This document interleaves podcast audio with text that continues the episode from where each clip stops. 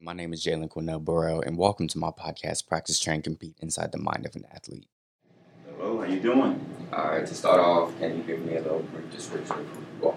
Okay, my name is Mike Powell, and I am the world record holder in the long jump, uh, 29 feet, 4.5 inches.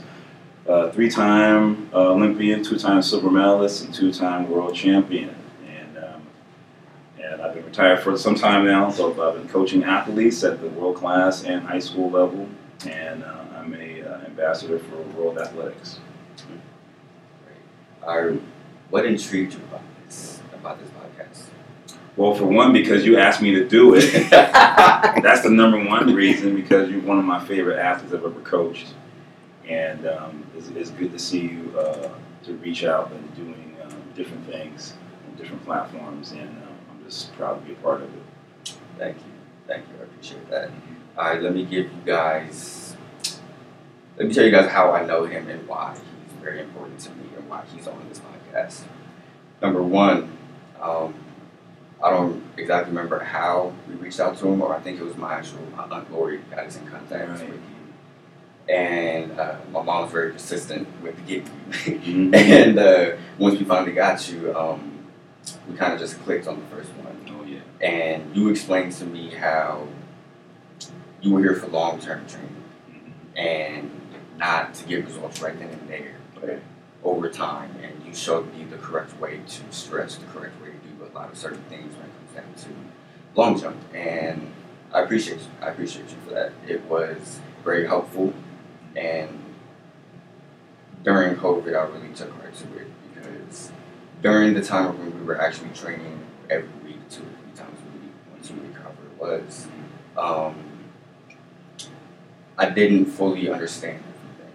Right. But given time during COVID, I actually took everything to heart. Right. And especially once we were actually allowed to get back on to um, the field, Mhm.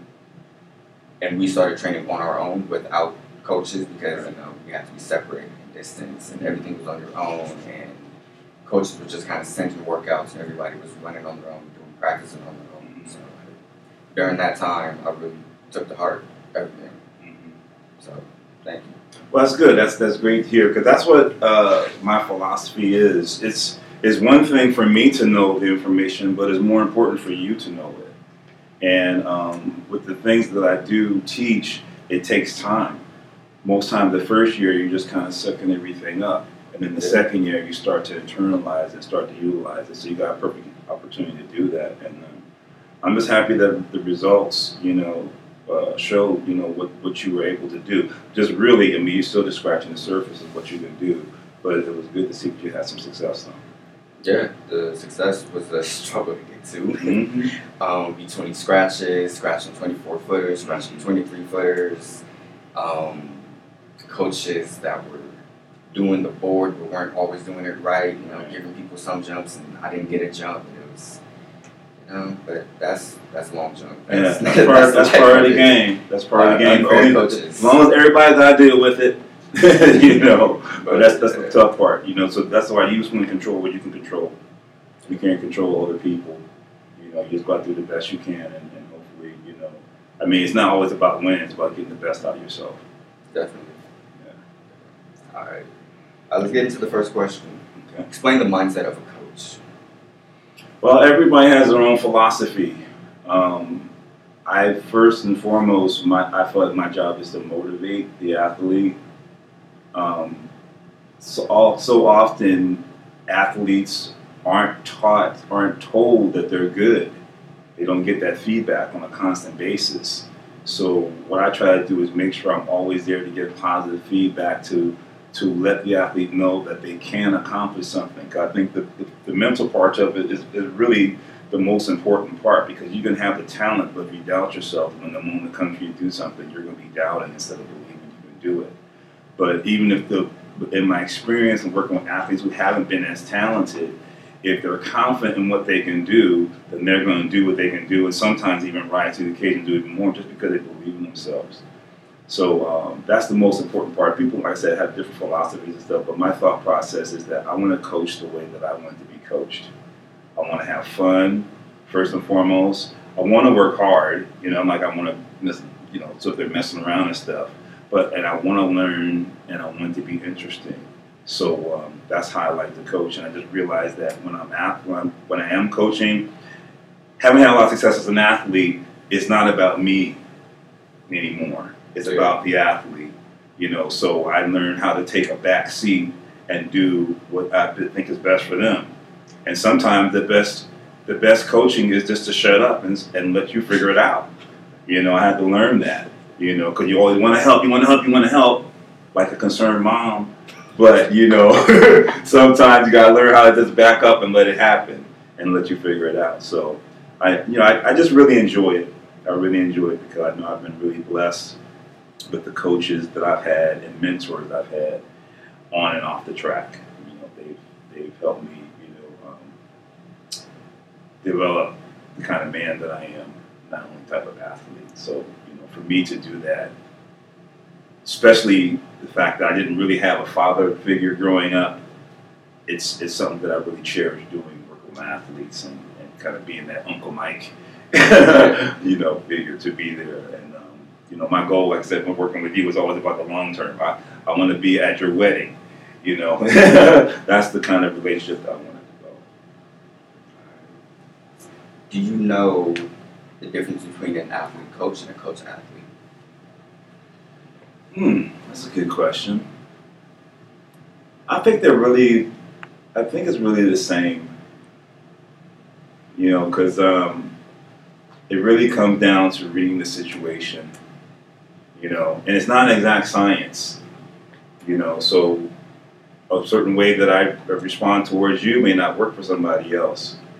You know, and you and you've got to figure that out. So some some athletes, I can totally be hands off you know, where I just need to I need to slow them down. They're going to do too much. Then other athletes, I need to really motivate and get after them.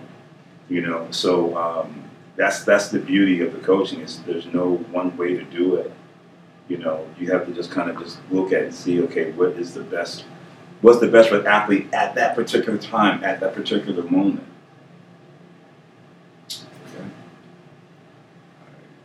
In my personal opinion, the difference between athlete and coach, an athlete coach and a coach athlete, mm-hmm. it's the mindset in that particular time, like you were saying. Right, So for you, you were an athlete coach to me. right. Coach Serena is a coach athlete. I know what you're talking about. So you are able to dig into the mindset of me right, then and there Right, and put yourself in that particular moment.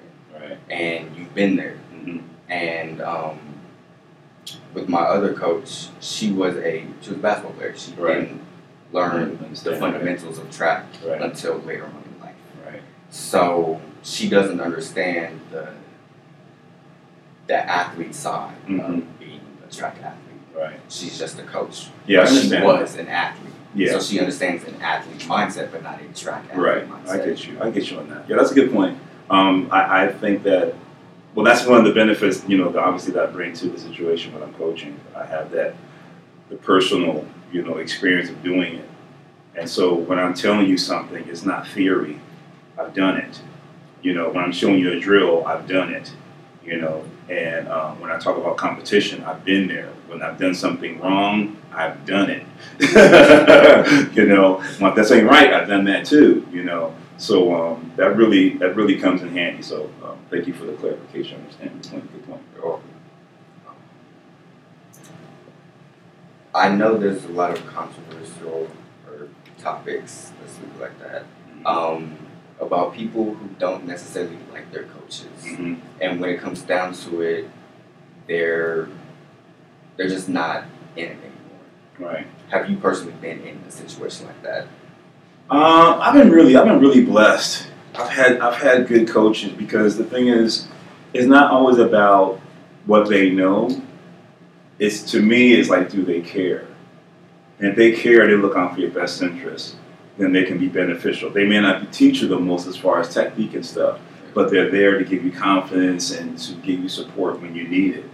You know, but um, yeah, definitely. I mean, having your your coach, how your relationship with your coach is huge. You know, you don't necessarily have to be best friends, but you have to have that mutual respect. Yeah, there has to be some sort of bond. Exactly. And it, but it helps though, I believe, when there is that real bond when it's like, okay, we're gonna go into battle together. You know, if something happens, something jumps off, you got my back, I got yours, that type of thing. When you got that kind of relationship, then it really, really shows up in, in training and competition. And I think it's really important. And so, like I said, that's one thing where I say that I want to coach the way that I want to be coached. My the coach that I consider to be most responsible for me breaking the world record, our relationship was more so of the X's and O's, you know, the technique and everything else. The mental part I had to figure out for myself, you know, and I, and I got that from the people who I trained with. You know, I was blessed enough, you know, to compete or to be at, like when I was in college, when I was at UC Irvine before I transferred to UCLA, I was there with Edwin Moses, who was, you know, gold medalist in Olympics, and Daley Thompson was a two-time gold medalist in the decathlon. They were at the facility. I got a chance to befriend them and just see the kind of people they were and how they could conduct themselves as champions. When I transferred to UCLA, I'm training on the same track and hanging out with Florence Griffith Joyner and Jackie Joyner Kersee and Greg Foster and people like that. And then after I left UCLA, my, I was able to have Malik Banks, the former world record of the triple, triple jump, as my training partner. So I really got a chance to learn what it was like to be a world class athlete from them. And so what I, I feel like now as a coach, I'm not only bringing that experience of my, of like I said, the, um, the technical side, but also the other aspects of being an athlete that, you know, that's a lot of, like I said, by the athlete, coached athletes rather don't have. You know, I'm an athlete's coach, so I have that perspective. So it's not only my perspective that you get, you get theirs too, all the stuff that I learned. The importance of mental health because I see a lot of great athletes in high school, college, pro, but the moment something goes wrong in life, and I mean, everybody has struggles in life, Right. but it's the mental aspect because once you lose the mental aspect, Mhm. you're You're done. you're done. Yeah. Like, Yeah. like honestly, we can say LeBron has been in the league for so long. One because he takes care of his body, his Right. mind, and he's a great coach. Yeah.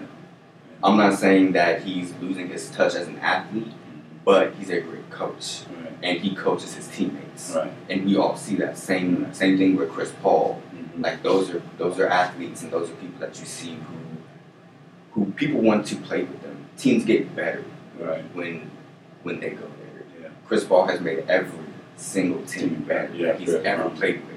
Yeah, those are, and you know it's ironic. Those are two of my favorite players because I've always respected the fact that they made people around them better.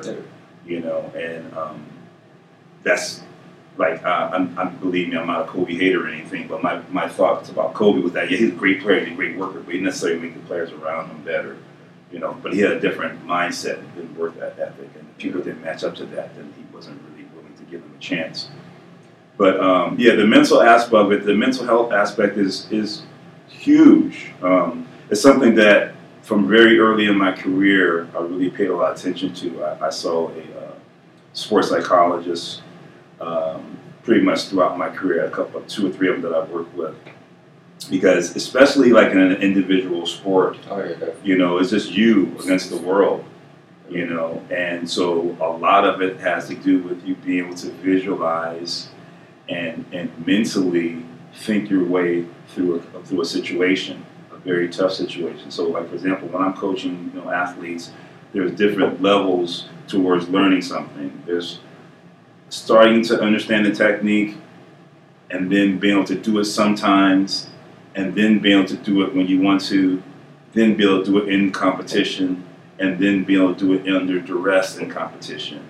And if you don't if you don't go through that process, then it's really just like a, a, a roll of dice. If, if some if you know uh, if positive things happen, but if you're if you learn how to visualize and focus when the moment comes, then you can do what you trained to do.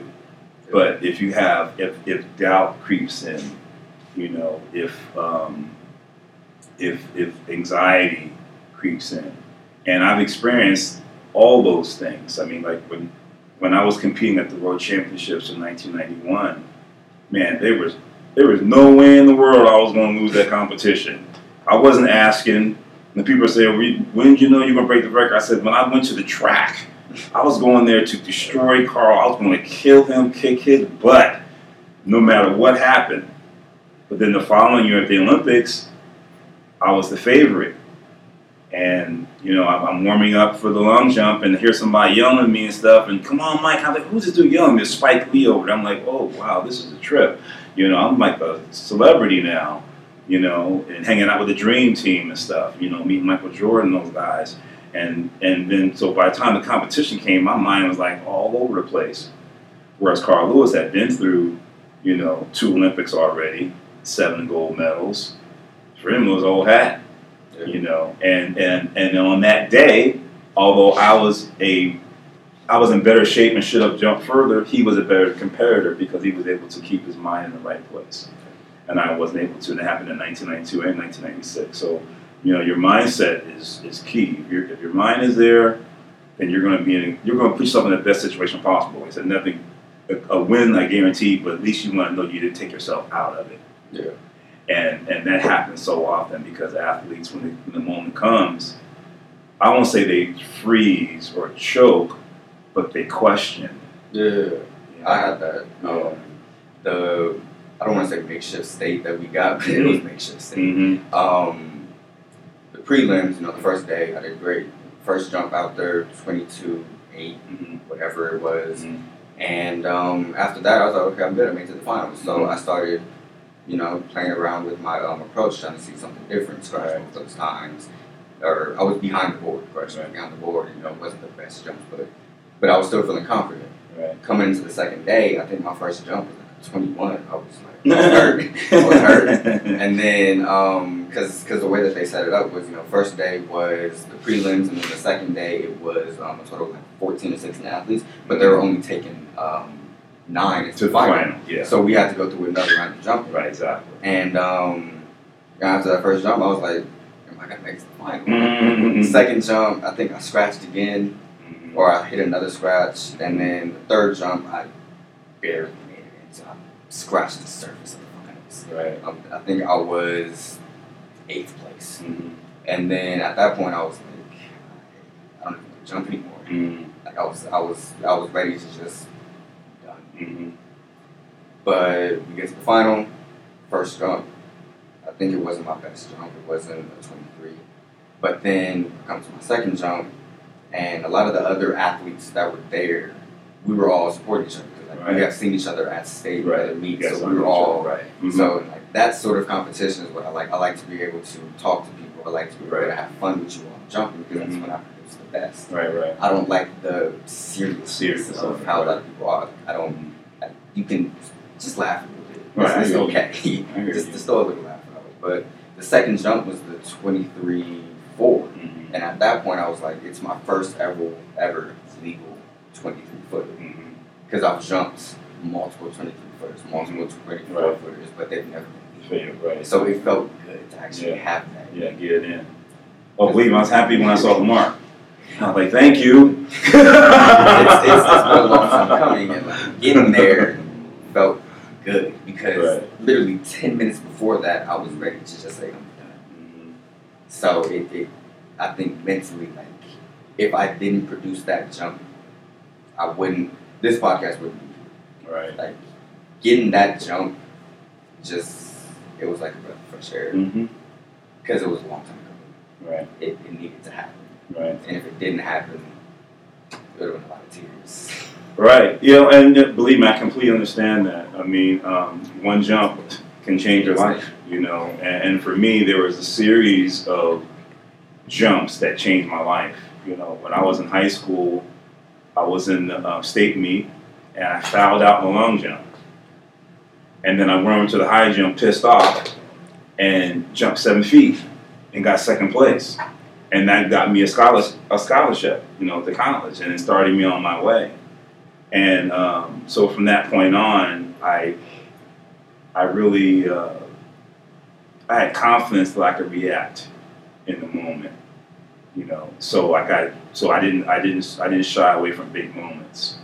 You know, I almost, I would, I would almost sometimes in competition set it up so that I had to make a comeback on the last jump because that's what got get my adrenaline going. You know, but um, you know, I made two Olympic teams on my last jump, you know, where I easily could have just folded, like I'm done, and I'm like, no, I gotta do this. You can do this. You can do this. And I, I felt like I had that advantage over other people where they were kind of like giving it up. I'm like, it's not over till it's over. Period. Like I'm the same way. Like if we playing a game, some a game, I can be losing 100 to one. I'm like, there's still a chance. I'll make 101 to one, zero to one. I'm gonna do it. Don't matter. You know, and I may lose, but next game I'm coming right back. Yeah. You know, and um, and I think that like in my career, the one moment that I'm most proud of is, is the World Championships in 1991 when Carl came down. He jumped 29, 23 quarters, furthest jump in history, albeit when dated, but still the furthest jump in history. And you would think that okay, in a competition, especially somebody like Carl coming down doing the best ever in history, you'd be like, oh, that's it. And for not one fraction of a second that I think that I wasn't going to beat him, I knew right then. I said, no, I got him. I'm gonna get him right now. And I didn't. I didn't flinch. I didn't have any negative thoughts. I went out there and like, boom, and hit it. So, um, you know, those are the kind of moments that you know you cherish. I wish I had that kind of that thought process in the Olympic Games. I would have at least won one gold medal, maybe two. You know, but um, but that's why I appreciate athletes who are able to make it to the top level, like LeBron, and stay there. Those are the ones I really appreciate. Them. Usain Bolts, you know, Michael Johnsons, Carl Lewis's, you know, Jackie Joyner Kersee, Allyson Felix. Yeah. They're there no matter what. Every time they're there. But they, if they if they signing up, you better watch out because you know they're going to be there. They might be coming with an injury, but they're still going to be there. Yeah. You know. Dalilah And- Muhammad, you know, she came back. oh my gosh! Yeah, exactly. Mhm. killing. She was what two runs in before she came to the trials. Mhm. Well, two. It was two, three, Yeah. Somewhere in that Mhm. frame, and she made it. Exactly. Like that. That alone. That alone says how much you have trained your mindset. That's confidence. Not confidence. That, that's the thing. When you confidence comes from preparedness. If you've done it before, then you know you can do it. So Yeah. she wasn't worried. She didn't have her typical, you know, um, prelude to the um, to the Olympic trials, but she knew she would be able to get in there enough. You know, she looked great in the qualifying round. You know, yesterday. So, you know, I know everybody's like writing her off and maybe thinking that the uh, the girl, uh, I think Femke Bol, her name is um, from um, the Netherlands, is going to be jumping. You know, mid 28s, high 28s consistent. I might think that. I said, but you never know. You can't count them out. You know, but what like I said, what one man can do, another can do. You know, so if I can do it, then he can do it. You know, but in my situation, I had to to win. Yeah. You know, it was different. The, the, the level of competition was really high. So to, to do something like that, to break that kind of record, you have to really, I think it, well, you don't have to, but it really helps to have a situation where somebody's competing at a high level also. Yeah. And in my case, it was against Carl Lewis, and you know, I hated him at the time, so it really helped. It was a real personal Yeah. thing. You know, Having so- a um, jumping partner is Mhm. very beneficial. Yeah, Um, yeah. My, uh, I have a friend Amir him from you know, Right, yeah. him. Mhm. I mean, he was better than me at that point in time. Right. But he pushed you though. Yeah, but he pushed me a lot. Like Mhm. I remember there was a Cooper Hills track meet. He jumped. His first jump was like twenty, high twenty two, Mhm. and then I came back and hit uh, 22 8, 22 7. He jumped 23 2. I jumped 22 10. Then he jumped a 23 footer, but he scratched it. And I jumped a 23 footer and I scratched it. Mhm. And at that point in time, me and him were just like, this is what we're gonna do from now on. Like, Right. This Yeah. is the competition. This is so he was my he was my competition. Right. I didn't really look at anybody else as competition. Oh yeah, well, you matter had if one they of were the, yeah, the best guy in the state Yeah. on your team. so like, it didn't matter if anybody else was better than me. He's Yeah. my only competition. I wanted to beat him and him only. Right. I don't care if somebody from Rancho jumps better than me. I don't care if he jumped to 24. I don't care. Namir is my competition. And, you, and the guy. thing is, I remember when you used to talk about him, and I, I could hear the reverence you have for him in your voice, and I was trying to let you know, that, hey, you can beat him. You know, you got a lot of ability also. You guys both have a lot of ability. Don't just give it to him. Even though he's a year older, don't give it to him. Make him earn it. Yeah. And even sometimes it don't matter what he do, you're going to get him anyway. Yeah. you know. But um, that comes back to the mental state. You know, if you if you put if you give yourself an opportunity, then good things are going to happen. But I mean, like for example, when um, my first Olympic trials in 1984, I I was this is my last. I was transferring. I had a horrible year at UC UC Irvine. Didn't qualify for the national championships. I stopped training, and and then somebody said, "Hey man, they're having a qualifying meet up at Mount Sac." And I was like, "Man, I haven't been training for like three weeks. So just come up and try it out." So went up there. Boom, jumped 26-4, got the qualifying mark for Olympic trials. Oh, that, okay. Next week went to the national championships, and I got second. I jumped 26-8, PR. You know, and then the next week I went to the then went to the Olympic trials. And then, you know, so I made it to the final and um, come up to my last jump, I was in sixth place. I went like 26-2. And third place was at the time was 26.8 and a half. The exact distance I jumped the week before. And I got up there on the runway and I was thinking to myself, man, you can make the Olympic team. And then something in my head said, no, you can't, man. You haven't been training for the last three weeks. And I was, ugh, just took myself right out of it and went down there and jumped 26.2. But I was like, so that point on, I was like, don't ever do that. You know, don't ever take yourself out of the game again. You know, give yourself an opportunity. You know, so um, yeah, that, when I think about all the experience I've had as an athlete, you know, they really just go they they they go over into my life, how you deal with adversity and deal with certain certain things and and and deal with disappointments as well as dealing with the um, the successes. You know, so that's why I think um, athletics is so important. You know, because there's a lot of life lessons to learn. Yeah. You know, that that carry over directly. You know, and which is why a lot of businesses like hiring professional. I mean, um, well, athletes who compete at a high level and have a lot of success because they have that attitude that no matter what it takes, I can get it done. They understand what it's like to be in a team, you know. And I didn't realize that, but then uh, when I started, you know, being in different environments, I realized that okay, I am a I am a leader. If I if I'm in a situation, I feel like somebody's not leading, like okay, I'll do it. Come on, we got to do this. Let's do this, do this, do this.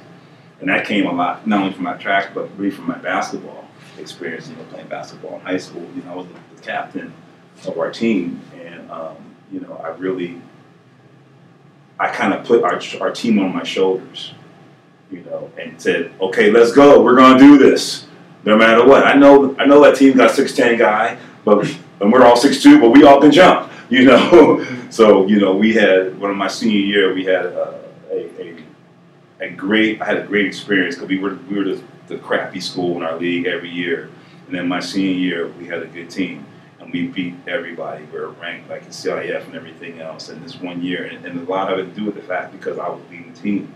We had talented guys, but my belief, they they jumped on the bandwagon and we did things that we weren't supposed to do. And of all my experiences in athletics, that's one of my favorite from high school. High school is um, it's an experience. Athletics, school, Mm-hmm. it's all it's all, it's, all an experience, and it's not for everybody. it's not for everybody. Well, I mean, it, to be successful, not for everybody. True. but your journey, your journey is just beginning. Yeah. It's just uh, beginning. I've So. only it's just there. Yeah, you like I said, you know, obviously, you know, where uh, my thoughts were that you could do and what you thought you could do also. You know, I, I thought we'd be, you know, talking about 25 feet by the time you were a senior, and that, Yeah. and that. But but the thing is, though, to get to 25, you have to go through that process of going 23s, and then you hit 24, and then you had 25. But because of injuries and Life. coaches and life and COVID and everything. I mean, I I feel so bad for you guys, man, having had to go through COVID in your junior and senior year. Yeah. It, it Horrible. It's Um, horrible it's to think about because I think at those times in my life were some of the most important times in my life, and you guys, that a lot of time was taken away from you. You know, so to make it through, you know, it's it's just a, uh, it's a testament, you know, to how strong you know individual you are. So. And it's just going, you're only going to do is help you, you know, in your in the rest of your career, you know, at Davis, and then um, and then afterwards, you know. The crazy part about COVID is it's like I was one of the top juniors coming Yeah. into the season. Like I was one of the top juniors in SoCal, and I'm not sure if in all of California, in all of California, but I know in SoCal, like I was Mhm. one of the top. Well, if you're in SoCal, you can talk to state. so like I knew that, and I knew coming in, like I was ready. Mm-hmm. and Yeah, that's it- got taken it away. They got taken away. Like Yeah. I didn't really get offers. I didn't really get to talk to coaches. Like all the numbers that I should have put up. Ended up getting put up my senior year. Right. So I I'm I've just missed a whole season. Right. Very little training. I'm talking about push-ups in the room, sit-ups, Right, doing cardio, just trying to stay in shape. But you know, everything happens for a reason. You know, um, when I came out of high school, I was like wanting to go to UCLA, wanting to go to SC, wanting to go to Tennessee or Texas and everything else, and they didn't offer me anything. So I went to UC Irvine. Ended up being the best thing in the world for me because I was a big fish in a small pond. And then I transferred to UCLA and I can handle it. But I feel like if I came out of high school and went directly to UCLA, I would have got eaten up. 'Cause that's such a big place. It's, it's such big expectations and stuff. So right now, I think that just sets you up perfectly to go to Davis, where you know it's the expectations aren't going to be so high, except on you from yourself. Yeah. You know, but you'll get the individual attention, and then you'll get that confidence, and then you realize no matter where you are, you're to be jumping against the top people anyway. You know what I'm saying? So, um, you know, I, I think that it's to probably end up being the best thing for you. Not to mention, just make you hungry and keep you hungry and you know keep that little chip on your shoulder. You know, it's good to have that when you're competing. You know, because sometimes it's just not there, but then you're like, "Arr, I remember that dude, he beat me. it really, really helps. You know, and you can tap into that especially. So, um, yeah, man, your future's exciting. Man. I'm looking forward to looking, finding, seeing your results and coming to your meets. Oh yeah, it's gonna be. I'm ready. Yeah. I'm ready. It's it's gonna be an experience, but I'm ready for the experience. Um, the late night homeworks, then coming to training like that, going from class right into training, and training right into another class. Like it's, I'm ready. Well, the good thing is that you are already a, a, a student. You know, Yeah. um, you know, I had a three point two in high school, but I was just able to take tests. And same thing in college, I was able to take tests, and I managed to graduate somehow. Like I graduated, you know, but I didn't. I didn't invest the time because I really didn't know how to study. You know, I was just bright enough to make it by. You know, but um, when I when I uh, to get my degree, I had to come back and finish up one class to bring up my GPA a little bit higher. And this was after I was out of school. And I went to every discussion section. I knew the professor, knew the TA. You know, I was there offering information in class. I got an A. I'm like, oh, this is what students do. oh, I had no idea. I was just in there having a good time, going to parties and DJing and being in a fraternity and everything else. I didn't realize, okay, this is what it's like to be a student. So the good thing is that you know you have that mindset already. So that's that's really going to be a big part of it. 'cause that's a, that's the biggest transition going from high school to college is learning how to be a student, learning how to to, um, to manage your time, you know, and to and, and stay on top of stuff instead of procrastinating until the last moment. Like me, one night, one night before midterms, a week before finals, that's all I did, and I was able to make it through. I, I was like C's get degrees, and I that's what I did. I graduated with a C, a little, little bit above C average.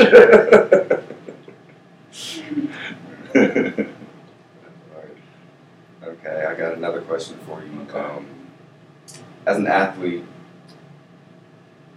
how do I word this? As an athlete, do you think seeing a sports therapist is beneficial and seeing a therapist? Because they're two different types Right, of therapists. Right. Yeah. Yeah. I think that.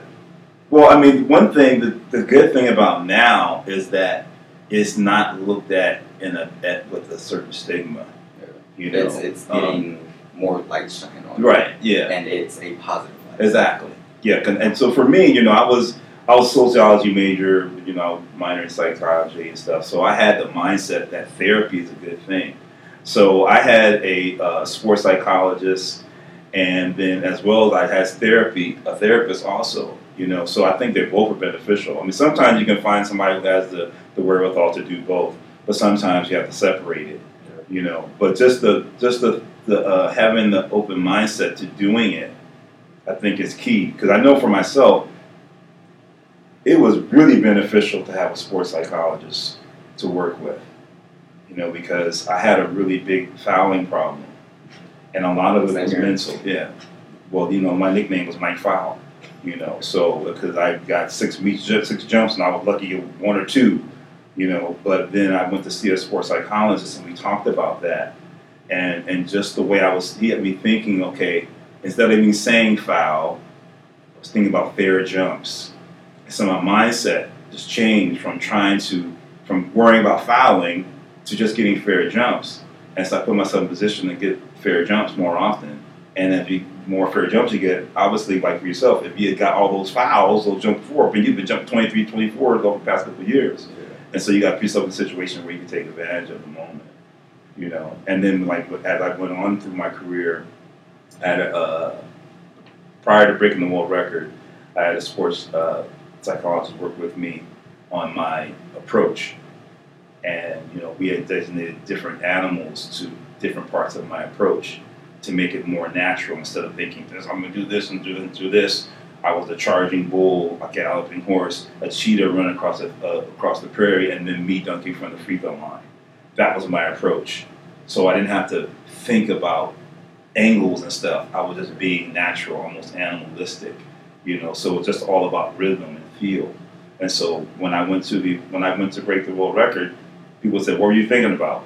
I was a charging bull. I was a galloping horse. I was a big cheetah running across the red, and I was beating them from the free throw line. And that's exactly what I did. It made it a lot easier for me. So, um, yeah, I think it's extremely you know beneficial. You know, if you're open to it. You know, a lot of people aren't, but if you're open to it.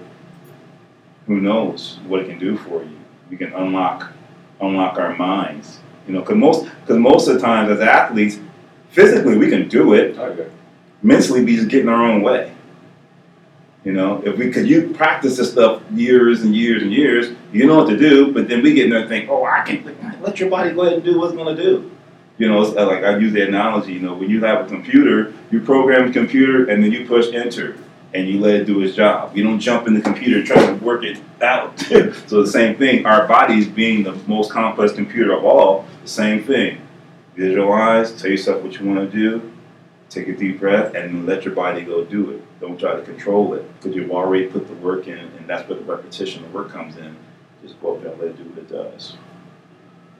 That's, I've actually never thought about using an analogy before the approach. Mm-hmm. Because when I when I do my approach, count. And I'm not I'm not necessarily counting the steps. I just count It's a count, right? because I count 24 seven all day every day. Right, right. It's become a natural habit of mine. Right. So as soon as my name's called to the time I land, I'm counting. Mhm. And that's just my normal. Right. So I try to keep my approach to a certain time. Mm-hmm. That way it's repetition Mm-hmm. and that way I was on the board a lot more. And then somewhere down the line, I stopped counting Mm-hmm. and I started scratching. Mm-hmm. And then I started counting again. Right. I lost the rhythm, stopped training for the long jump because mentally I was over the season. Right. So I mean, every time they threw me out there, I was just kind of doing it. Mm-hmm. And uh, and then by the time it got to the CIF prelims, every jump scratch, not a single foot on the board. It was always all the way over, or barely over, or then I think in uh, warm ups I was behind the board, Mm-hmm. but there was also a lot of wind. Right. So having that, it was hard to compensate for the wind. Right. And uh, Well, that's the that's the difficulty difficulty of the long jump. I mean, people think, oh, it's simple, you just run down there and jump. not at all. Boy, not at all. You got an eight inch board that you got to go hit in the right position from a hundred some odd feet away, running at just below maximum speed, and then be in the right position, uncontrolled, exactly, Yeah, the because there's people optimal speed. You'll take that into the air without killing yourself too, and competing against other people. And they're like, you got time, like, okay, you got nine seconds, Yeah. you know, you got 30 seconds. So it's, it is really difficult, which is why, like, I, I use the um, example from the, the, the meet where I broke the world record. My first jump was 25.9 because my steps were off. Yeah. But then by the time my fifth round came, it was basically 29.5, you know, so it switched all the way around, you know. So um, the, the, the rhythm, the rhythm is the key, you know, because with the counting, you count in the beginning, but then eventually it's like learning the words to a song. In the beginning, you have to look and say, "Oh, okay, yeah, that's this, this, this, this, this," and then you mm, you humming it. Okay, then you can sing it, and then you can just do it without it. And then once you learn the words to a song, it's always there. You might not hear a song for 15 years, but it come on like, "Hey, that's my jam," and you can sing all the words because once you learn it, then you learn it. So that's how you have to get your approach to the point where it's just innate. It's inside you. You eat it, drink it, sleep it. You step on the runway, and your body like, "This is what we do." You know, that's just got to be on lock. You know, and that's the one thing I learned from Carl Lewis that his consistency on the runway is what made him such a great jumper because he wasn't worried about fouling. Yeah. He was just worried about how much speed to put into his jump to go far. Whereas for me, a lot of times I was thinking, man, hope I don't foul. That's a whole different perspective, you know, to think about. So if you get your get your rhythm down, you know, that's the most important because that, that won't leave you. It'll stay with you. And when, when that's why when things get stressful, you rely upon that. Rely upon your rhythm. Go back to what your body knows. Yeah, definitely. And uh, I think long jump is a very um, underestimated. Um, event because you know they say oh anybody can just go out there and let a jump, but it's a lot more than just Ooh. going out there and let a jump. Mm-hmm. Because yeah, you can go out there and run hundred, and let's say your the best you can run it is eleven flat. Mm-hmm. You can nine times out of ten you're only gonna run that eleven flat once, and then you're gonna start slowly decreasing. So it's gonna go from eleven flat to eleven point oh two. 11.6, 11.7. Long jump, you have to come, it's repeated. The same jump, better or worse, but they're, it's still the same jump. You have to come in at the same speed. So if you're tired, your jump's not going to be as good. If you're coming in faster, your steps are going to be off. So there's no point in coming in faster. Yeah. There's a lot of variables, a lot Yeah, more variables it's- involved in a long. And the thing is, too, I mean, you know, being a jumper, I, I think is, I think it's the most athletic event on the field. I mean, triple jump is difficult, but it's not the same type of speed involved. But the long jump, though, you have to have the speed of a sprinter, mm-hmm. you know, but be able to jump like a like a basketball player. And you have to have Yeah. control in the air. Exactly. And if you don't have control in the air, then Exactly. your is going to be horrible. And and the biggest part is the conversion of your speed to vertical lift. Because a lot of people can jump, but they can't run. Yeah. A lot of people run, but then they can't jump. And so you have to be able to run and convert that speed into the jump into the air, and that's the that's the key part. And that's and really that's the reason why I'm still a world record holder right now, is because those guys haven't figured out how to run off the ground. They're trying to jump instead of trying to push off the earth. You know, so that we disperse the energy at takeoff. And you know, a lot of those top guys they, they have all those coaches, I guess, who know what they're talking about. But I go, well, don't come talk to me. I guess I know what I'm talking about. I just keep on being a world record holder then. But I'm looking, at I'm like, that's not it. I was watching the competition last night and I was commentating with uh, World Athletics. And I was just saying, look, it's all in the rhythm. You can see, I know for myself, I can see what's going on with them from the first two steps. That's not it. That's not it. You know, it's like in 100 meters. You start off low and you come up, boom. When it's smooth like that, that's the way when Bolt used to run and Maurice Greene. But when there's other guys are running out there choppy and losing a step and moving that, it's like okay, they, they don't they don't understand the science of what they're trying to do, you know. And that's what's happening now in long jump. The guys, the approach, their approach is not there. They're not running fast enough, you know. And um, not, most of them aren't, you know. Because in order to go far, you have to go fast. You know, and that's and it's for me, you know, I felt I just was in an era where I had a chance to relearn. Some of the best jumpers of all time, Carl Lewis and Larry Myricks and all sorts of guys, I was able to learn from those guys, you know. And now all they can do is pretty much look at video. But I all I had to do was turn around and look.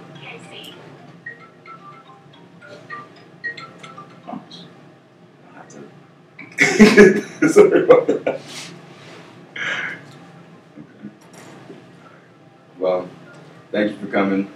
appreciate you. This has definitely been a great experience, and um, I hope to see you soon. And uh, I just want to let you know, not this upcoming Olympics, but the next one I plan to be at. Um, In LA. yeah. In I LA. want you recommend. That's right. I and that's good that. too. I want to just say the I'm not gonna be a part of it. I, I'm, I'm proud of you, man, and I'm, and I'm, I'm, I'm thankful and um, honored that you are for uh, asked me to be your first guest. But you know I'm on your side, man.